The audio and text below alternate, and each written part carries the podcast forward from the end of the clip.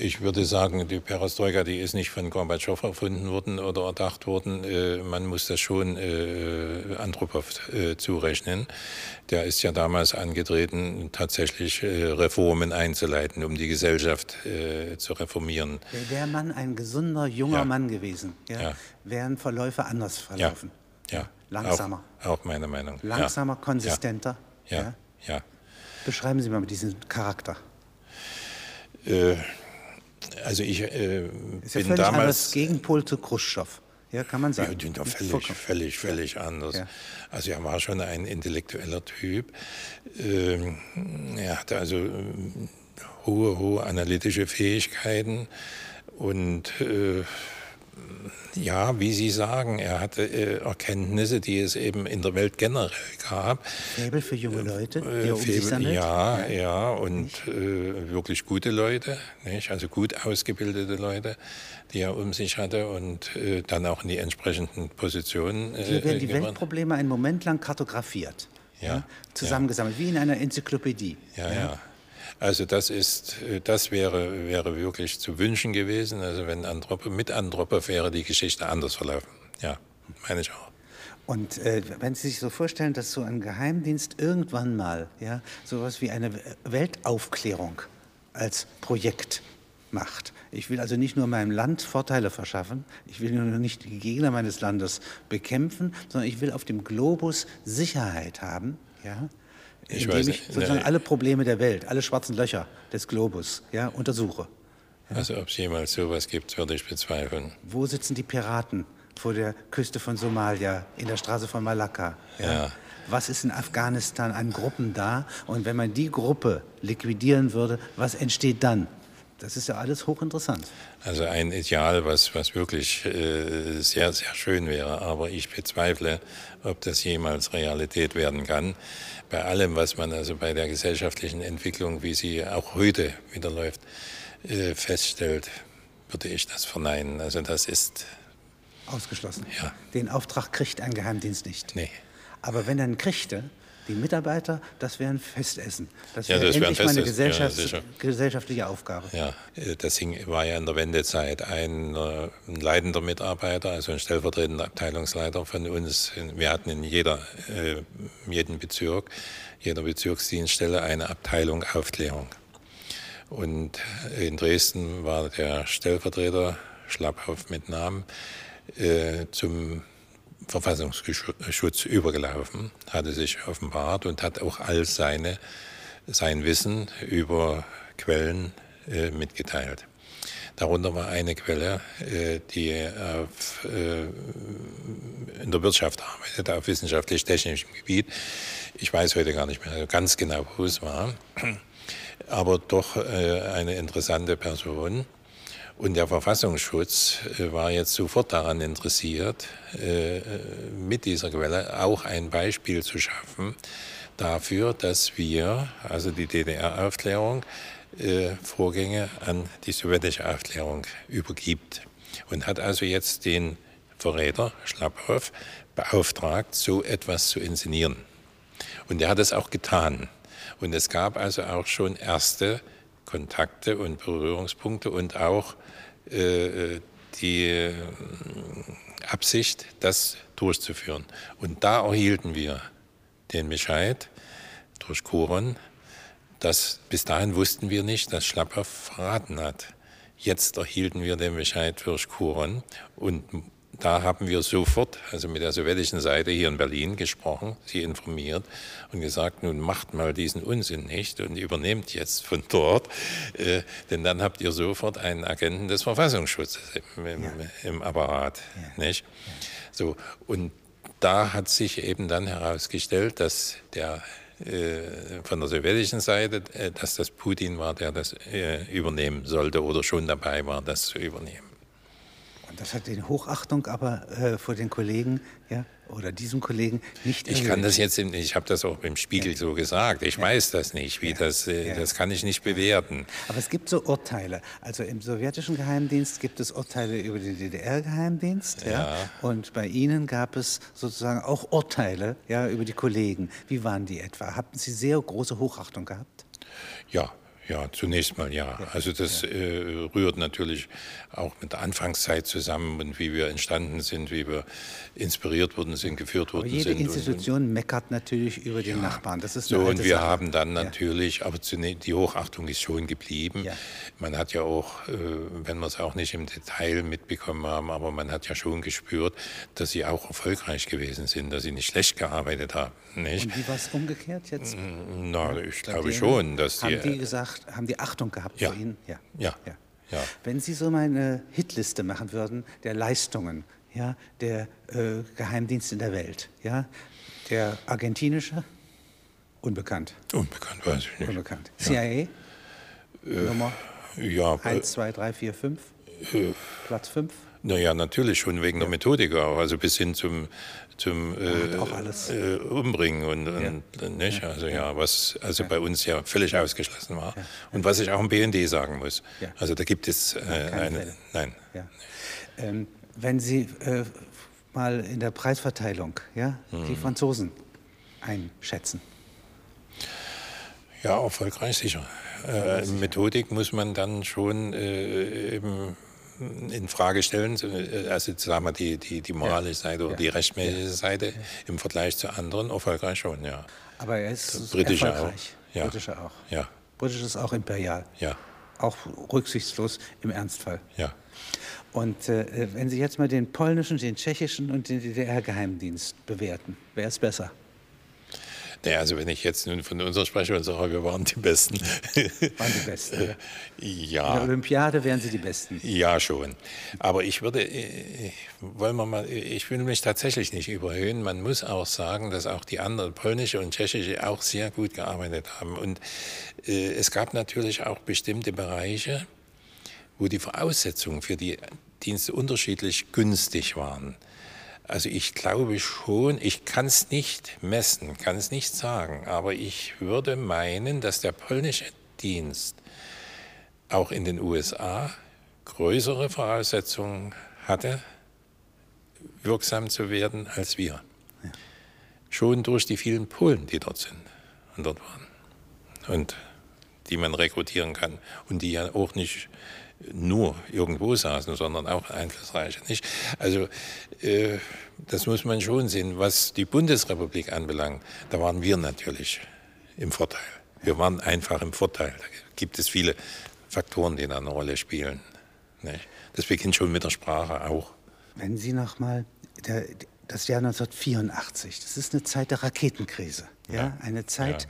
in der der Weltfrieden an einem seidenen Faden hängt. Ja ja, in Europa. Ja. Ähm, wenn da ein Konflikt ausgebrochen wäre, ja, mhm. wäre das ein Ruhmesblatt gewesen Ihrer Organisation. Hatten Sie zu dem Zeitpunkt äh, in einem Kriegsfall ja, genügend aufgeklärt? Ja, jetzt muss ich erst mal sagen, wir haben nicht aufgeklärt, um Krieg zu führen, sondern das wir weiß haben, ich, aber Sie, ja, wir haben aufgeklärt, um den Krieg zu verhindern. Das so, ist richtig. Und äh, das ist das, was wir in Anspruch nehmen dass wir mit Hilfe unserer Quellen äh, es geschafft haben, beizutragen, dass es eben nicht zu einem militärischen Konflikt gekommen ist, weil beide Seiten voneinander eigentlich alles wussten, das muss man in Rechnung stellen und kalkulieren, ganz kalt kalkulieren konnten, kommt es hier zum Krieg, sind wir alle nicht mehr am Leben das haben Sie auch richtig gefüttert. Ja. ja. Also ja. da haben Sie auch Nachrichten ja. nach ja. drüben lanciert. Das ist sozusagen mehr Und es war, es, es, war tatsächlich so, also dass wir durch unsere Quellen, also äh, die ganz entscheidenden Informationen hatten und, und auch wussten, das ist ja auch wichtig, auch wussten, was die NATO zum Beispiel über den Warschauer Pakt weiß, über den Zustand der Armeen äh, wussten die äh, eben das und das und das und wir hatten die Kenntnis davon. Das ist ganz wichtig zu wissen.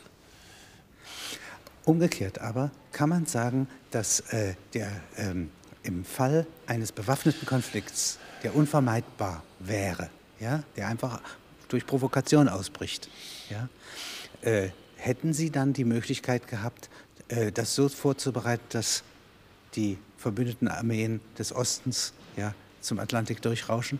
Nein. Ich, ich, nein, das, das, äh, ich glaube, das stimmt nicht, was man da immer sagt. Nicht von welcher Seite auch immer, dass das möglich gewesen wäre. Weil in, in diesem Fall, in einem solchen Konflikt, die Atombombe gefallen wäre. Ganz gleich jetzt von welcher Seite. Und da wäre es aus gewesen. Und wenn es äh, nicht schon total, dann hätte die andere Seite damit geantwortet. Es gibt eine zweite Frage. Es gibt äh, in den 70 Also ein, ein, ich will nur mal sagen, ein, ein Krieg nur konventionell geführt wäre nicht mehr möglich gewesen. Hätte man nicht gemacht. So waren auch die, die Strategien nicht, nicht. Auf beiden Seiten nicht. Es gibt einen Moment historisch, bei dem zum Beispiel in der Zeit, in der Kuba in Angola eingriff, hm.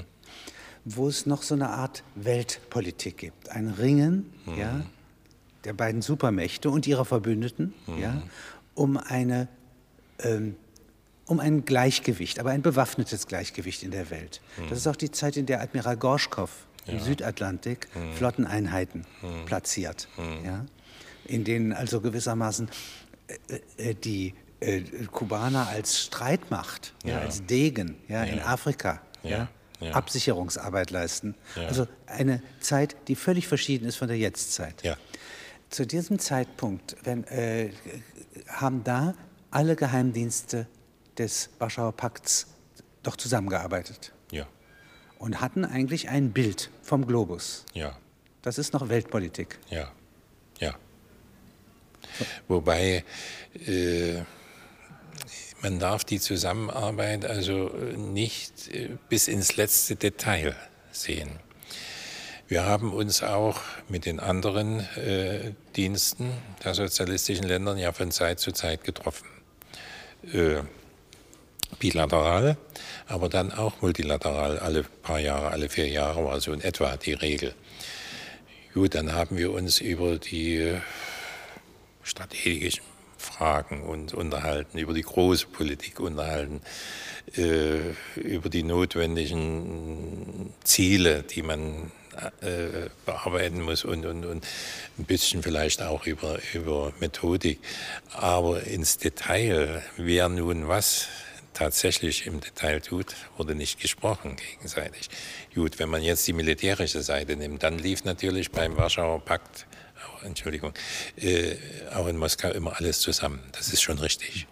Nicht? Und da sind ja die Informationen hingegangen und dort war natürlich dann das gesamte Wissen. Gesammelt. Es gibt doch auch zwischen den verschiedenen Geheimdiensten der Verbündeten ja, ja. ein paar Schätze, ja, ja. Wissen, das man dem anderen vorenthält, ja, sicher. aber auch einen Schatz, den man mal dem anderen gibt, ja im Tausch gegen etwas anderes, was man wissen ja, will. natürlich. Gibt es einen Handel? Ja, natürlich.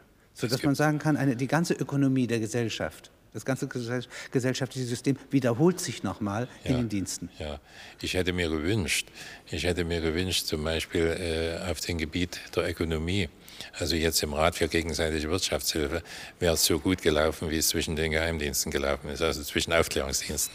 Sie haben ja sehr früh, ja, bei Ihrer ersten Ausbildung schon Marx gelesen. Ja. ja. Äh, gibt den dritten Band, ja, da geht es um das Ende des Kapitalismus. Mhm. Ja. Mhm. Ähm, Sie sagen, Sie haben das gelesen, konspektiert ja, und analysiert. Was ist konspektieren? Äh, konspektieren äh, nannten wir, wenn wir also Auszüge machen, wenn wir uns also sagen wir, bestimmte Begriffe notieren, wenn wir äh, und den Zusammenhang stellen. Ja, oder äh, sagen wir uns notieren und sagen, Mensch, das ist ganz wichtig, was äh, Marx da gesagt hat, das musst du behalten, das darfst du nicht vergessen. Dann äh, äh wurde das also, sagen wir, in meinem eigenen Buch Heft wurde das äh, niedergeschrieben. Das, ist, äh, das war konspektieren. Nehmen Sie einmal an, äh, sieben Mitarbeiter von Ihnen in Großbritannien ja. brächten noch im Dezember, also am 4. Dezember 1989, mhm. 20 äh, Fragmente. Die haben sie auf einer Auktion in Mittelengland ersteigert. Ja, ja? von Marx. Ja, von ja, Marx. Sie bringen sie jetzt zum, wo bringen Sie die hin? Zuerst zu Ihnen. Ja, Sie schicken sie zum Sekretär für Kultur oder wem? Herrn Hager oder wer kriegt die? Vielleicht hätte ich es auch behalten, ich weiß ja. es nicht. Nee, hätte, zu diesem Zeitpunkt hätte jetzt. zu diesem Zeitpunkt das Politbüro dafür einen Nerv gehabt? Ich glaube nicht. Nein. Nee. Ausgeschlossen. Nein. Ausgeschlossen. Nein. Ja? Nein. Aber doch interessant. Also zwei ja, völlig nein. neue Texte, nein. die sich vielleicht sogar darauf beziehen. Es gibt einen Text von ihm, der, äh, der da gefunden wurde in Mittelengland, der heißt, äh, äh, wenn eine Festung kapituliert, soll der Feldherr nie vor das Tor gehen. Weil man dem Gegner nämlich nicht trauen kann. Während der Kapitulationsverhandlungen muss man aufpassen wie ein Luchs. In keinem Krieg muss man so aufpassen wie während einer Verhandlung. Ja. Wir haben immer gesagt, wenn ein General an der Front fällt, dann ist er kein richtiger General. Nicht? Ja, das ist Ja, in so etwa ähnlich, dasselbe. so Nicht? ähnlich, ja. ja, ja, das Ja, ja. ist ähnlich. Ja, Ja, ja. Ja, ja. Es gibt die Situation, dass Mitterrand und etwa 20 französische Delegierte, darunter der Kulturminister, aber auch Ja. Banker, ja? Ja, ja. Auch diejenigen, die später Leuner gekauft haben und Ja. Babelsberg gekauft Ja, haben, ja. hier einen Besuch machen in der DDR. Sie kommen aus Rumänien, ja, nicht? Ich Und weiß. wollen eigentlich sozusagen an der Elbe, ja, mit der Einverleibung der DDR Schluss machen. Ja? Das soll alles gleich nach Brüssel überführt werden. Ja. Ein Modellstaat von Ja, Brüssel ja. wird die DDR. Ja. Kapitalistisch, aber sozusagen der Bundesrepublik entzogen. Also da muss ich schon kapitulieren. Wir sind in dieser Zeit nicht, Nicht mehr, mehr tätig nicht mehr so, Nein, schon, schon, aber, schon, aber nicht mehr in diesem Maß, in diesem Umfang. Da hatten wir schon mit uns selbst äh, zu viel zu tun, um alles zu sichern. Nicht? Und niemanden Wann haben Sie, Sie haben Ende Oktober die ersten Weisungen gegeben. Ja, ja. Hier werden die Akten erstmal Ende minimiert. Oktober, November, ja, ja. Überflüssiges Verbrennen. Ja, ja. Und wie wurde das technisch gehandhabt? Was ist die, Ach, da gab es, da gab es noch Verkollerungsanlagen. Was ist denn eine So Verkollerungsanlage? eine große, eine große Maschine, wo man also das Zeug reinschmeißt und dann wird es zermahlen und zu Brei faktisch. wie bei nicht? BSE die Kühe. Ja? Äh, Ja, das ist wahrscheinlich jetzt ein bisschen anders, die verbrennt man noch. Wir hätten äh, verbrennen, gab es auch. Es gab auch, auch Öfen zum Teil, wo verbrannt werden konnte, ja. Also da war das noch möglich. Im Dezember gab es dann eine Weisung der Regierung, da wurden, Durfte diese, nicht mehr? Da wurden Ja, diese und Anlagen wurde stillgelegt und dann haben wir die Büroschredder genommen. Nicht? Und das ist eine, eine Wahnsinnsarbeit. Also Ja, ich meine, ja, nicht? Die, die werden laufen heiß. Ja, zum verrückt werden, nicht? ja. Dann müssen Ja. sie in den Eisschrank gestellt werden. ja, Ja? Dann kommen sie wieder zurück, inzwischen ist in Säcke verpackt. Außerdem hat man gar nicht so viel. Das, äh, es hatte nicht jeder Mitarbeiter hatte so ein, so ein Schredder. nee, das war für uns auch viel zu teuer. In der DDR hatten wir, wurden sich, ich glaube, noch keine produziert. In den damals. Wald fahren und da verbrennen geht nicht. ist zum Teil gemacht worden, aber noch äh, frühzeitig, frühzeitig, als wir noch nicht so unter Kontrolle waren, dann, dann nicht mehr. Aber es haben schon, das muss ich zur Ehre manches Mitarbeiters auch sagen, der hat schon äh, Sachen mit nach Hause genommen und hat in den Ofen gesteckt oder äh, auf seinem Wochenendgrundstück verfeuert. Wie Nicht? so eine Armee auf dem Rückzug. Ja, ja. Und äh, wie kommt es, dass der CIA dann in einem Fall ja, doch ganz wertvolle Ablichtungen Das hatte? kann ich Ihnen eben bis heute nicht beantworten. Kann ich nicht beantworten. Hat einer was verkauft? Ich meine ja. Aber Sie sind doch im Grunde ein Geheimdienst und sind doch in der Lage, so ein Puzzle, so ein Mosaik, ja, nicht zu rekonstruieren. Ja? Also Nee. an sich müssten Sie es können. Ja, man kann das bis zu einem gewissen Zeitpunkt schon. Und jetzt sage ich, also wir sind, äh, es gibt die Weisung, alles ist zu vernichten. So, und nun, ja. Und nun war natürlich eine, eine Situation, die man sich ganz schwer vorstellen kann, auch im Apparat. Auch man muss jeden, jeden Mitarbeiter sehen, der jetzt äh, überhaupt nicht wusste, was passiert, welche Zukunft er hat und seine Familie. Und, Sie und, und, können keine Zusagen machen, Sie können nichts Nichts, garantieren. nichts. Es Ja. konnte nichts äh, zugesagt werden, es konnte nichts gesichert werden. Äh, es war ja eine, eine unsichere Situation für jeden Einzelnen. So, und nun, ja, äh, äh, unsere Arbeit basiert eigentlich immer auf Vertrauen in erster Linie. Und wenn man kann einen Menschen einfach, äh, man kann ihn nicht formen und man kann ihn auch nicht zwingen, dass er ehrlich ist bis zuletzt.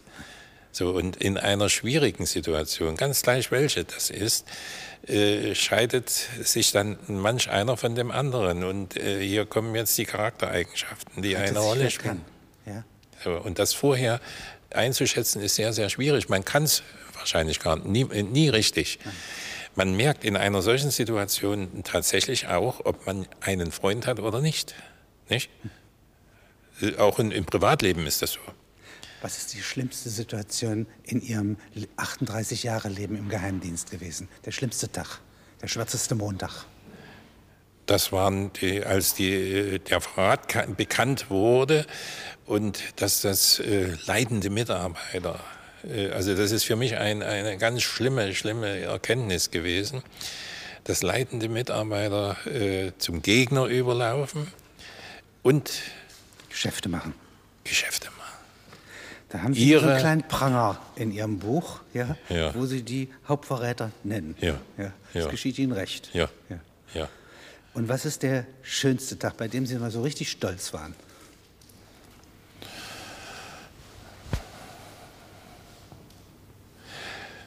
Ohne zu überhöhen, wie Sie immer sagen. Ja. Also das heißt, also in aller Bescheidenheit ist ja man manchmal auch stolz.